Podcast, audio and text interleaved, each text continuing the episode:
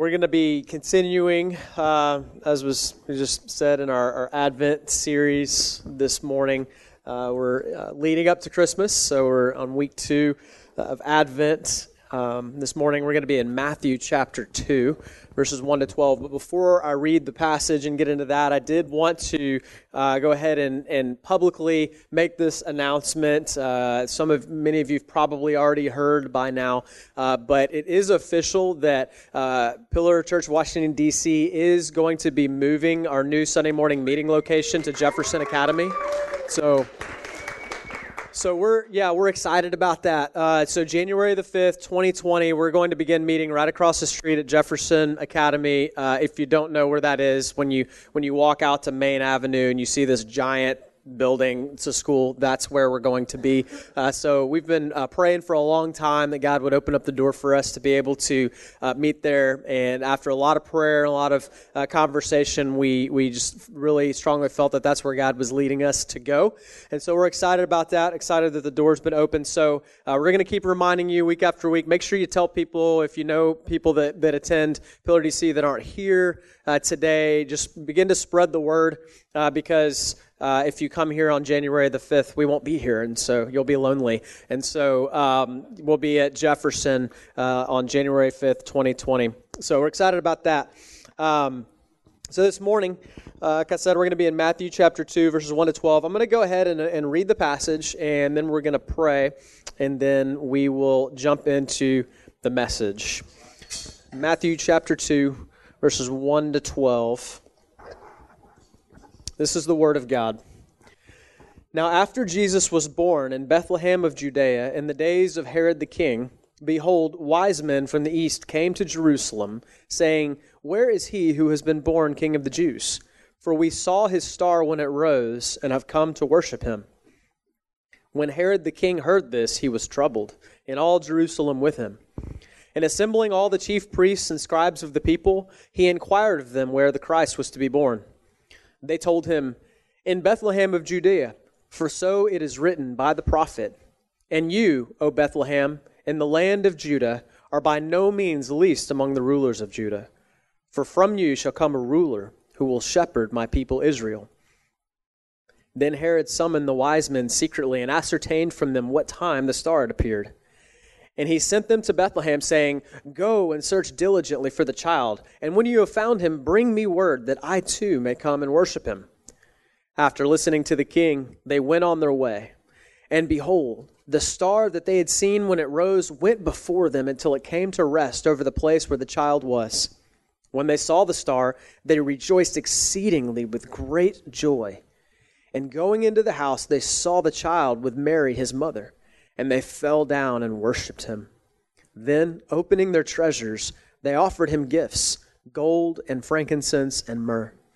And being warned in a dream not to return to Herod, they departed to their own country by another way. Let's pray. God, I thank you for. Um, I just thank you for what we're celebrating during this Christmas season, during this Advent season, where we, we celebrate the incredible reality that uh, God uh, didn't leave us uh, to, to suffer the consequences for our sin, but instead you came to earth. You humbled yourself, you left your throne in heaven, and you uh, were born as a human being, as a baby in a manger. And you you became flesh, as John chapter 1 says, so that you could die on the cross in our place for our sins. Um, just a, a, staggering reality, God. It's, a, it's the demonstration of a love that we could never fully comprehend. Lord, I pray that you would open our eyes just to, to see and to understand just how glorious you are and how good your love is this morning um, just how amazing uh, this reality is. Um, Lord, that we um, would be able to, to gather together this morning and worship Emmanuel, God with us. You're not a distant God who um, doesn't come near us. You're not unapproachable. God, you've made a way for us to come into your presence and to, and to approach you. You've taken away our guilt and our shame um, by your blood on the cross. God, I just pray that we would respond appropriately this morning with, with joy and, um, God, by surrendering, surrendering ourselves to you, by surrendering our lives to you. Lord, I pray that you would help me to preach um, this morning. God, um, I just, even right now, I just sense that there is spiritual warfare going on in a lot of our lives. Um, God, I know that the enemy wants to steal, kill, and destroy. Um, Satan hates you. He hates us. He wants to to destroy every person here. He wants, as the seed of the gospel is sown, he wants it to be snatched up before it has a chance to take root into the hearts of people. God, I just pray that in the name of Jesus, that you would come and, and be in our midst, that you would protect us, uh, that you, uh, God, would remove distractions. Um, Lord, that we would uh, listen to your word this morning and that your word would change us and transform us, God. That we would, that eyes would be open to see the true hope um, that we have uh, at Christmas time. So we love you. And we thank you for hearing our prayers. In Jesus' name, amen. amen. so, um, we're in the midst of Advent, as I said, and um, we're celebrating the coming of Jesus into the world. And we're going to look at an aspect of the Christmas story this morning that sometimes is overlooked and is oftentimes misunderstood. Um, there's much more here in this passage that we just read than meets the eye, though. This text, this passage is packed with glory. There's, there's so much incredible truth in here. And so uh, I'm, I'm, excited to kind of unpack for you guys uh, a lot of what's here in this passage. The. Uh, uh, the, the main message, just kind of the one sentence summary uh, of the message of this passage this morning, is that Jesus is the King of the world to whom all the nations of the earth will come and worship. Jesus is the King of the world to whom all the nations of the earth will come and worship. That's the truth claim that this passage makes. And so because that's that this passage is making that, that truth claim, we all need to consider how we're going to respond to that reality. How are you going to respond to the reality that Jesus is the King of the world to whom all of the nations of the earth will come and worship? Now, I'll tell you my desire for you, that the way that I uh, desire that each person here this morning would respond is that uh, you would rejoice exceedingly and that you would give extravagantly in response to this revelation of King Jesus. So that's my desire for you is that you would rejoice exceedingly and give extravagantly in response to Jesus. Uh, what we're going to do, the way we're going to walk through this passage is since it's a story, we're going to go through it kind of scene by scene. Uh, so uh, there are uh, kind of five different you know uh, scenes here in this text and they're kind of i've broken them down like this on your outline at the expedition the opposition the revelation the fabrication and the exaltation. So, those are kind of the five main uh, parts of this passage, and we're just going to look at each one of those one at a time. So, Let's go ahead and just start uh, in verses 1 and 2, and let's look at the expedition. So, uh, the wise men here, it says that after Jesus was born in Bethlehem of Judea in the days of Herod the king, wise men from the east came to Jerusalem, saying, Where is he who has been born, the king of the Jews? For we saw his star when it rose and have come to worship him. Now, there are a ton of myths about these wise men and about this part of uh, the Christmas story. Uh, likely, you, you know, maybe you, when you were a kid growing up, you had a nativity scene, right? And you had the shepherds with the animals, and you had the wise men there and everything. And uh, it makes for a really cool, you know, like decorative setup, but that's not actually how it was because the wise men uh, weren't there the night that Jesus was born. Uh, in actuality, they probably arrived several weeks after Jesus was born.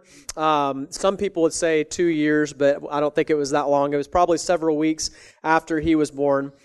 because they came uh, from the east. Uh, it, we don't know exactly where they came from, but a lot of scholars think they probably came from Babylon, which modern day would be Iraq. And it would have taken them several weeks, maybe even a couple of months, to arrive in Bethlehem uh, to travel that far once they saw the star in the sky. One of the other myths is that they were these were three kings, uh, but uh, that's kind of just something that's developed over tradition because the Bible never tells us that they're kings, and the Bible never tells us that there were three of them.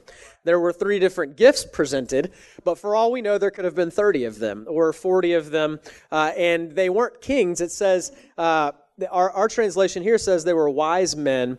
Uh, they were the the Greek word is actually magi, which so they were essentially uh, magicians or astrologers. So uh, they practiced divination. Uh, they would have studied the movement of the stars and the messaging uh, in the movement of the stars. So basically, these were uh, you know pagan you know magicians that practiced divination somewhere from the east, and they were also uh, royal officials. Uh, clearly, they had significant wealth and resources because they brought these very lavish gifts to Jesus and they would have it wouldn't have just been like i think a lot of times we get in our minds that these were just three random guys kind of traveling alone through the desert. But these would have been like three uh, royal officials who would have been traveling with a contingent. So they would have had a, an entourage with them basically. So they would have had caravans with camels and they would have had like their bodyguards around them or whatever you know like all kinds servants all kinds of people traveling with them. And they they were clearly a known commodity and a big deal because they actually, you know, held court with King Herod. So King Herod thought they were important enough to actually allow them to come and talk to him. So these just weren't anybody. That's the point, right? These were these these guys were big deals uh, where they came from. Okay, and they travel all the way from the east to come and to see this newborn King of the Jews or the King of Israel. They come to pay tribute to him. And God, the text says, supernaturally ordained a star to guide them so that they could come and worship. Now, this is really amazing on a number of levels.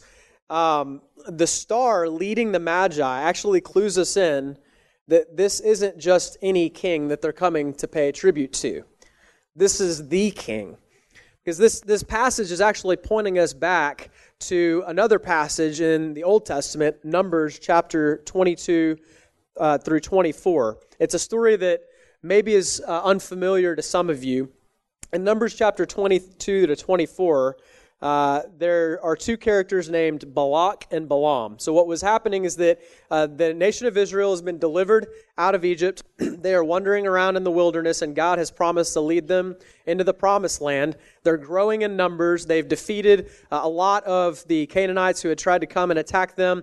And there, were, there was a nation called the Moabites who were getting a little bit nervous about Israel. And the king of Moab whose name was Balak, became so concerned that he decided he needed to call upon a magician to come and curse Israel for him. So he called on a, named Balaam, a guy named Balaam, who was a magician from the east.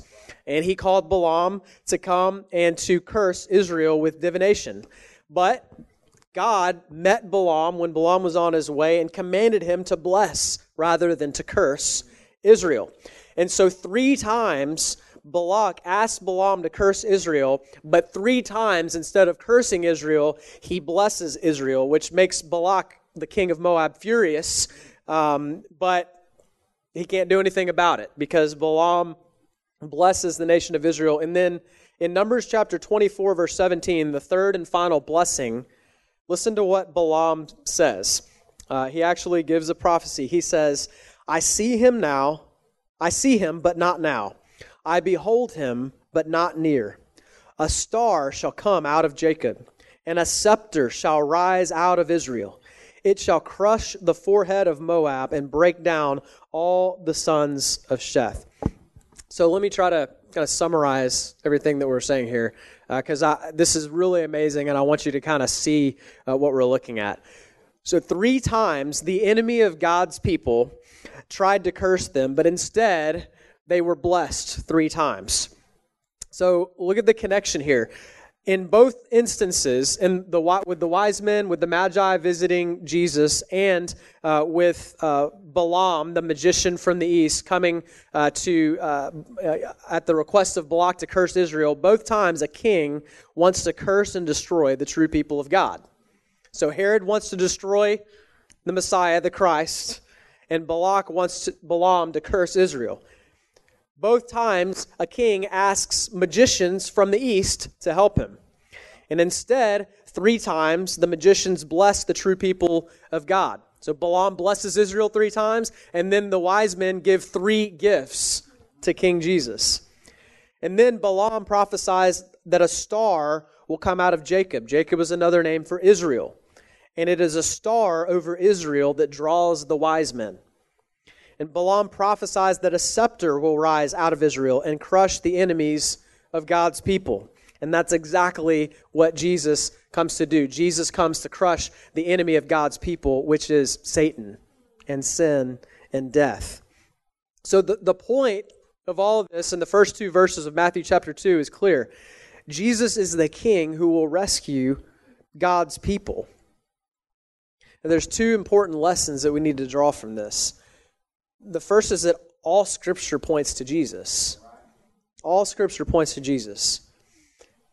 Things like this, whenever we, it, it just amazes me when I look at the full scope of Scripture and you begin to see that Scripture is not a bunch of detached books that were, you know, written by people that we don't know and that is all disconnected. This is one story.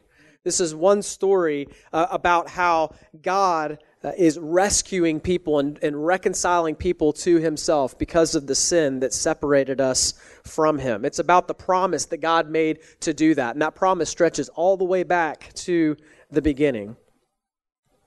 There's not one word in the Bible that's purposeless, it all points to Jesus. So let me just encourage you don't ignore the Old Testament when it comes to your Bible reading, because there are glorious things in the Old Testament, and it all points to Jesus. And, and investigate the Bible. Spend time studying and thinking as you read the Bible. And when you're, if you want to, you know, make a good cup of tea, you don't just take the tea bag and dip it for two seconds into hot water and take it out, right? Or you're just going to have like slightly tinged water right? What do you do? You leave the tea bag you let it steep right? And that's what and, and that's what we need to do in god's word. We need to let the word steep a little bit. And so you know it's good to do daily devotions. It's good to have you know uh, you know a five minute devotional. But let me encourage you to spend time in god's word. Open up the bible read it study it ask questions of it be curious. And uh, don't you know if you don't uh, if you just gloss over the Word of God, you're going to miss some of the glorious realities that are in there. And don't feel like you have to do it alone either. Uh, this is why we emphasize discipleship. This is why we encourage you to get into a discipleship relationship. Ask your disciple maker, you know, to help you uh, to study the Bible, to help you if you uh, aren't sure, you know, what something means in a specific passage or something like that. Your disciple maker can sit down with you and help you figure out uh, how to do that. Uh, the second lesson that I want us to draw here from this first point is that all nations will come to Jesus. So all scripture points to Jesus and all nations will come to Jesus. So from the beginning of Matthew's gospel, he's been making it clear that the king of Israel is grafting outsiders into the family of God from every single nation. And that's exactly what he's pointing us to here with these three magi coming from the east, these three Gentiles, these three non Israelites who get invited to the first birthday party of the King of Kings, of the Messiah. They, uh, they come, in, in, in the book of Luke, it's shepherds. So it's not the religious leaders, it's not the people who think that they're righteous, who don't think that they need a Savior. God is inviting outsiders into the people of God. You also I mean, you see that in Matthew chapter 1. You know, genealogies, a lot of times we just kind of skip over those in our Bible reading, right? We don't really pay attention because we're like, ah, it's just a bunch of names. But if you actually take some time to, to sit through uh, and, and actually look at those names in Matthew chapter 1, it's pretty striking the names of the people that you'll find in there. You're going to find uh, you're going to find Gentiles. You're going to find some pretty terrible people. You're going to find uh, sinners. Uh, you're going to find women, which would have been a big deal back then because they didn't even list women in genealogies. Why is Matthew doing that? He's showing that God is inviting outsiders into the kingdom of God, that the kingdom of God is for everyone. He's drawing people from all nations to himself. Why? So that he'll be glorified among all of the nations. And that's why we need to go and tell all of the nations. That's why we're going to gather an offering for missions later today, so that the nations will know this good news that God has come into the world. So while the Magi came to worship the King to whom all the nations are coming, not everyone was as excited as the Magi were about this new King of Israel. We see that pretty clearly in verse 3 to 4, where we see the opposition. Look, look at verses 3 and 4. It says, When Herod the king heard this, he was troubled, and all Jerusalem with him. So Herod, unlike the three magi, saw Jesus as a threat, which is kind of funny if you think about it. There's this king, literally like a king, this big bad king, and he's terrified of a baby in a manger. Now, so we actually know some things from extra biblical sources, uh, from uh, historical sources about Herod. Uh, some of what we know about him is that he was infamously paranoid and he was obsessed with holding on to his position as king. He was so obsessed that uh, he had his own wife murdered, he had two of his own sons murdered, along with many other people, uh, because he was paranoid that somebody was going to come and take his position of authority. So, I mean, Herod was basically crazy. Um, and, eh, you know, the reality is, is that he wanted to be on the throne. He didn't want to give it up. He liked being king, so an announcement that should have been good news of great joy says troubled Herod. Now, it's tempting for the casual reader to look at this story and think that, you know, well, that's just Herod. He's crazy. That has nothing to do with me. And again, that's true. Herod is crazy. But we need to take a sober look at Herod and recognize that his reaction is much more common in us than we think. There's two primary responses to Jesus when, when Jesus is revealed. The first response is that some are going to rejoice at Jesus' coming, and others are going to resist Jesus is coming. Some will rejoice at the announcement that there's a new king on the scene, and some are going to resist his reign. And the Magi were elated to come and meet this king. Even though they were dignitaries, like they weren't slouches, these guys were important officials. Their response when they encountered baby Jesus was to prostrate themselves on the ground and worship. It says they fall on the ground before him. Can you just imagine that scene? Like these important officials with, you know, probably these expensive clothes on and, and they've got their servants all around them and they come into this random nondescript house in a random nondescript town of Bethlehem with dirt floors and they fall on their face before a baby. That's pretty amazing if you think about it, isn't it? So that's how they respond. But Herod resisted Jesus' reign. And the chief priests and the scribes seem oblivious to the fact that Jesus is, is even here, even though they, they knew where he was supposed to be born. They were supposedly waiting for the Messiah. Jesus was welcomed and worshiped by pagan magicians, but rejected by his own people. John chapter 1, verse 12 says, He came to his own, and his own people did not receive him. That's a sobering reminder for us that it's possible for the most religious, church going folks among us to resist the reign of Jesus. I mean, those are the people who are resisting his reign here in Matthew chapter 2. They not only did they resist Jesus' reign, not only did they ignore the coming of the Messiah, they took on Herod's murderous intent and they ultimately had Jesus crucified. It turns out Herod is not the only one paranoid about his reign being challenged. You know, many people today resist the Jesus of the Bible and instead set up for themselves caricatures of Jesus that won't challenge them, that won't challenge their own rule and reign over their own lives. There's different kinds of Jesuses that aren't the real Jesus. There's what I would call a pick me up Jesus. He's the I, I love it, Doug. He's there for us. The pick me up Jesus is there for us when we need to talk to him, but he doesn't tell us what to do or he doesn't dictate how we should live our lives. He's just kind of he's kind of an inspirational quote. Then there's the affirming Jesus. He accepts us for who we are. This is a deceptive twisting of grace though. It's true that Jesus meets us where we're at and receives sinners to himself. That is gloriously true. But he does not leave us the same. Jesus does not affirm you in your sin and applaud you in your sin. He will receive you right where you are, and you don't have to do a thing to come to Him this morning except call upon Him for salvation right as you are. There's, you don't need to get your act together. You don't need to do anything to earn God's favor. That's He came to you while you were still a sinner. But I promise you, He is not going to leave you the same. He's going to change you from the inside out. So this notion of an affirming Jesus that lets you live in sin, that's not the Jesus of the Bible. Therefore, He is not the true King and He cannot save you. He's worthless.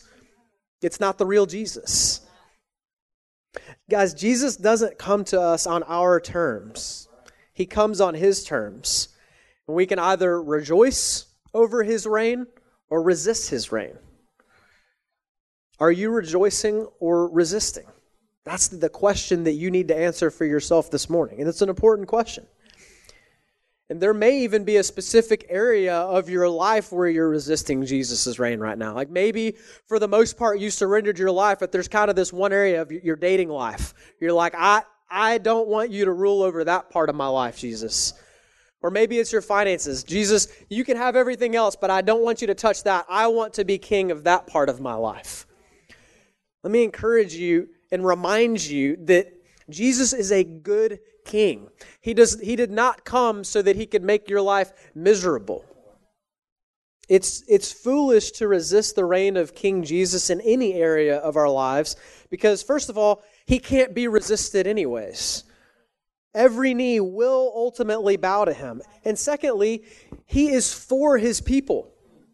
He is a better king over every single area of your life than you are. I promise you. He is so much wiser than you are. He is so much better than you are. He is good. He is for you. He didn't come to take away your joy. That's Satan. Satan came to steal, kill, and destroy. Jesus said, I have come that you may have life and have it abundantly. But we miss that abundant life when we resist his rule and his reign. It's actually in by walking in submission to the rule and reign of God that we find true joy and true freedom. So let me encourage you to do that. You know, the reality is that all the other kings of Israel failed. Even King David, the man after God's own heart. He was a great king, but he failed. And you and I have failed trying to be the kings over our own life. But Jesus is the true king who will never fail. So, after summoning the religious leaders and the scribes in his alarm, Herod asked them where the Christ was to be born. Not so that he could worship him, he had more sinister intentions. So let's kind of move on to verses 5 and 6 and see what happens next in the story. So Herod calls the scribes and uh, he asks them where the Christ is to be born, and they told him, In Bethlehem of Judea, for so it is written by the prophet. And then they quote uh, Micah chapter 5, verse 2. Says, And you, O Bethlehem, in the land of Judah, are by no means least among the rulers of Judah. For from you shall come a ruler who will shepherd my people Israel. So there are two truths that these prophecies reveal to us about Jesus. This is the revelation. There's two revelations that are given to us. First, Jesus is the promised king. Uh, so uh, Matthew mentions Bethlehem and Judah several times here, and that's very intentional. He's, he's being very purposeful in that because he's pointing us to the fact that Jesus is in the line of David because the Jewish people knew that the Messiah was going to come from the line of David, and David was of the tribe of Judah. And they also knew that in Micah chapter 5, verse 2, the prophet Micah prophesied that the Messiah would be born in Bethlehem. And so Matthew is making sure that we see and understand that Jesus was born in Bethlehem of the tribe of Judah. Why is Matthew pointing that out? Because he wants us to know that Jesus is the promised Messiah, he is the promised king that all of Scripture points to. Secondly, it reveals that Jesus is the perfect shepherd. So, shepherd was a common metaphor for the leadership of Israel. There's also an allusion here to uh, 2 Samuel chapter 5, verse 2, where God tells King David, uh, he says, You will shepherd my people Israel. So the leaders of God people were supposed to shepherd God's people, but the leaders of God's people had failed to shepherd them well. Throughout Israel's history, they had neglected God's law, they had used their positions of leadership for selfish gain, and they had failed to lead God's people into deliverance from their enemies. Jesus, on the other hand, is the good shepherd who lays down his life for the sheep. He came not to be served, but to serve and to give his life as a ransom for many. Jesus is the hoped for shepherd king who leads his people faithfully.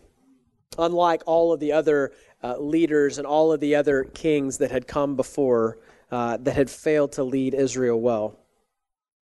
You know, our, our culture is obsessed with superheroes. We have we have con- you know movies constantly coming out, uh, superhero movies. Multiple millions and millions of dollars are made uh, on movies depicting heroes coming to rescue humanity from certain destruction. You've got fairy tales that depict the knight in shining armor coming to rescue the damsel in distress. Why are we drawn to stories like that? Have you ever thought about that? Like why we're so drawn to, to storylines with plots that are so familiar? It's because we too are looking for the true shepherd king. We too are looking for a savior. We know that there's something wrong with this world. It's very obvious when we look around us that this world is broken.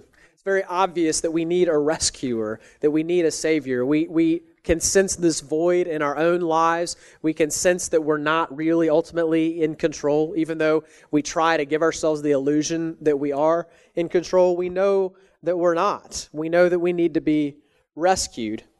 And so we, we search everywhere that we can. We look, we look to maybe to political figures and, uh, to, to come and to make things better. Or maybe we look to ourselves to make things better. Or maybe we look to money to make things better, but we always seem to come up empty. And Matthew is stressing in every single possible way that your search is over. This is Him. Jesus is the true shepherd king who lays down his life for the sheep.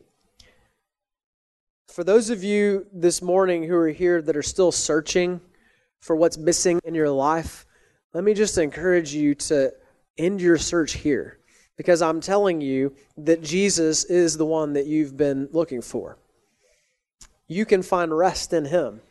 For those of you who have already found salvation in Jesus, let me encourage you to rejoice this morning and to reflect upon the salvation that He has brought to you. To reflect upon the fact that you have a good king and a good shepherd who lays down his life for the sheep, who loves you. After Herod heard from the religious leaders, in verse 7 it says that he held a secret discussion with the Magi and then pretended that he also wanted to worship the new king. This is the fabrication. It's clear, though, at this point that Herod is not sincere in his desire to worship Jesus. He's got murder on his mind. Herod lied to the Magi. And in fact, later in chapter 2, Herod's going to become so furious over the fact that the Magi don't come back that he decides to have all the children under the age of two in Bethlehem murdered. But despite Herod's wicked intentions, God led the Magi. Herod lied to the Magi, but God led the Magi. God's purposes can't be thwarted. Psalm 33:10 says that he frustrates the counsel of the nations and the plans of the peoples. So despite the opposition and the hostility of the world towards Jesus and his followers, God is still drawing people like the Magi to himself today. He's still doing that today. And his, and, and his plans can't be thwarted and stopped. And after the Magi leave in verses 10 to 12, the Magi's journey reaches its climax. And really what we see here in verses 10 to 12 is a perfect model for how we ought to respond when we encounter King Jesus. This is the exaltation. So, the first thing that the Magi do is they rejoice exceedingly. The Magi rejoice exceedingly. Look at verse 10. It says that when they saw the star, they rejoiced exceedingly with great joy. So, think about what's happening here in this scene. These, these guys have been traveling and searching for this newborn king for months, probably. They've been on this long journey. They've probably traveled over miles and miles. They've probably traveled through wilderness and they've been searching for this king and they've, they've found him. They're finally here. They're just elated. They're ecstatic that they finally found him. And so they rejoice exceedingly with great joy. Like Matthew's bending over backwards to try as hard. It's like he's trying to describe as best as he can that this is the celebration to end all celebrations. This is the natural reaction. This should be the natural reaction when you encounter Jesus. In Luke chapter 2, verse 11, when the, when the angel announces the birth of Jesus to the shepherds, he says, I bring you good news of great joy that will be for all the people. But is the birth of Jesus that we celebrate at Christmas really such good news? Like, is it really worth this much celebration? What's What's so good about it? But the birth of Jesus is such joyous news because it's, it's stunning and it's unexpected. Jen, uh, my wife, was uh, telling me the other day that her and a couple of the other girls from the church went to the mall and they were sharing the gospel with a, a Muslim man there. And one of the things that they were, were talking about was uh, they were talking about how Jesus uh, is, is God, the Son of God. He left heaven and he came to earth.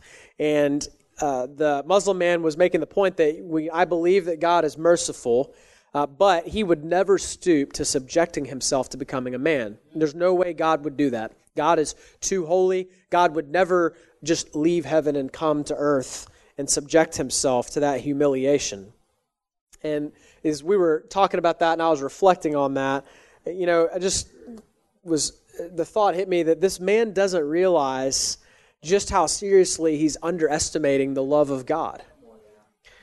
It's, it's precisely God's willingness to leave his throne in heaven and to become flesh that makes him so glorious. That's actually what accentuates God's glory.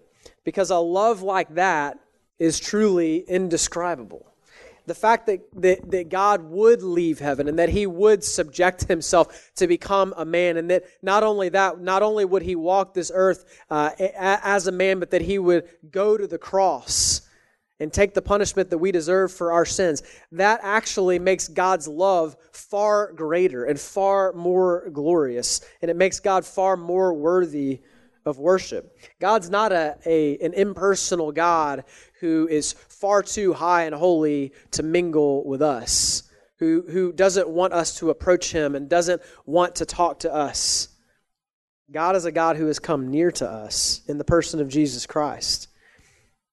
He became man so that he could die on the cross in the place of sinners like us.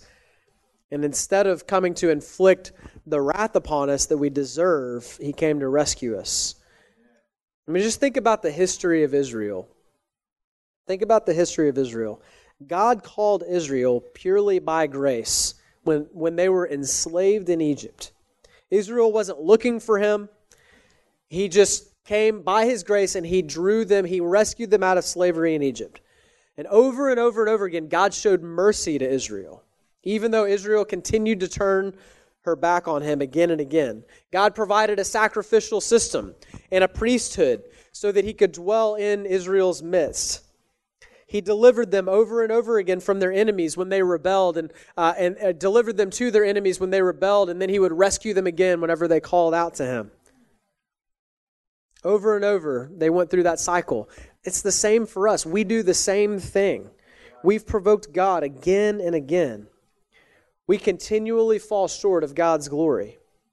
But He has chosen a remnant, as dysfunctional as we may be, from every single tribe and tongue and nation. Every single person who believes the gospel believes because they were chosen and drawn by God. and gifted with the gift of faith. God chose you and sent his son Jesus to die for you as a substitute. This is, the, this is why the arrival of Jesus is such good news. The King has not left us to suffer the consequences of our sin. He has come to save us, and He's accomplished that salvation. He's overcome our sin, and He's overcome the grave by His death and resurrection. And the good news of great joy is that unto you is born this day in the city of David a Savior who is Christ the Lord. And you can share in this joy by placing your faith in Him today. Maybe you haven't really done that. Maybe you've been spending your whole life trying to work your way to God. Maybe you've always thought that God helps those who help themselves. Or perhaps you've always thought that you can never know for sure if God will forgive you of your sins. The joyful good news is that God has come to us and you can know for sure if you're forgiven of your sins. It's a free gift received by faith. You can receive that gift this morning. I would urge you, if you've never done that, or even if you're not sure if you've ever done it, maybe maybe you're here this morning and you used to go to church, or uh, you know you haven't been to church in a long time, things like that. It, even if you're not sure, this morning you can be sure by placing your faith in Jesus today. And if you're a, a Christian, if you're a follower of Jesus, then this morning our response should be one of exceeding joy. We should never stop praising God and rejoicing over all that He has done. You may not always feel joyful. We're not going to feel joyful all the time. And sometimes you may still feel like you're under God's condemnation rather than known and loved by Him. But regardless of how we may feel sometimes, at Christmas, we're celebrating a story of, of objective truth. We're celebrating an event that actually happened. God actually came to earth in the person of Jesus Christ, and he actually died on the cross for your sins. So whether you feel it or not, it's true because it actually happened. And so we can look to it, and by faith, we can cling to that good news. And none, not one of his sheep will perish. Jesus says in John chapter 10, that not one of his sheep will perish. No one will snatch you out of my hand, he says. Not only did the Magi rejoice exceedingly, but they gave extravagantly. They gave extravagantly. Just think of this scene. You've got foreign dignitaries prostrate on the floor before a baby in, in an average home and they're offering up these, these expensive gifts to this family. Joseph was a carpenter. They were just average. They were actually rather poor. They would have been in the, the lower socioeconomic strata. And they're offering up these expensive gifts of gold and frankincense and myrrh. These were gifts that a, a family like Mary and Joseph never would have been able to afford on their own. They were truly extravagant. And the Magi humbled themselves and expressed worship to Jesus by offering the very best of what they had. How could we respond in any other way to Jesus? We ought to follow that example. And there's two primary reasons that we're taking up a missions offering this morning. Uh, the first is because Jesus is worthy of our most generous and extravagant gifts. Like we we offer up uh, our gifts to him because he's worthy. We're following the example of the Magi here and we're giving our best to Him. We're giving our personal possessions because Jesus is better and more satisfying than money. He's worth more to us than possessions.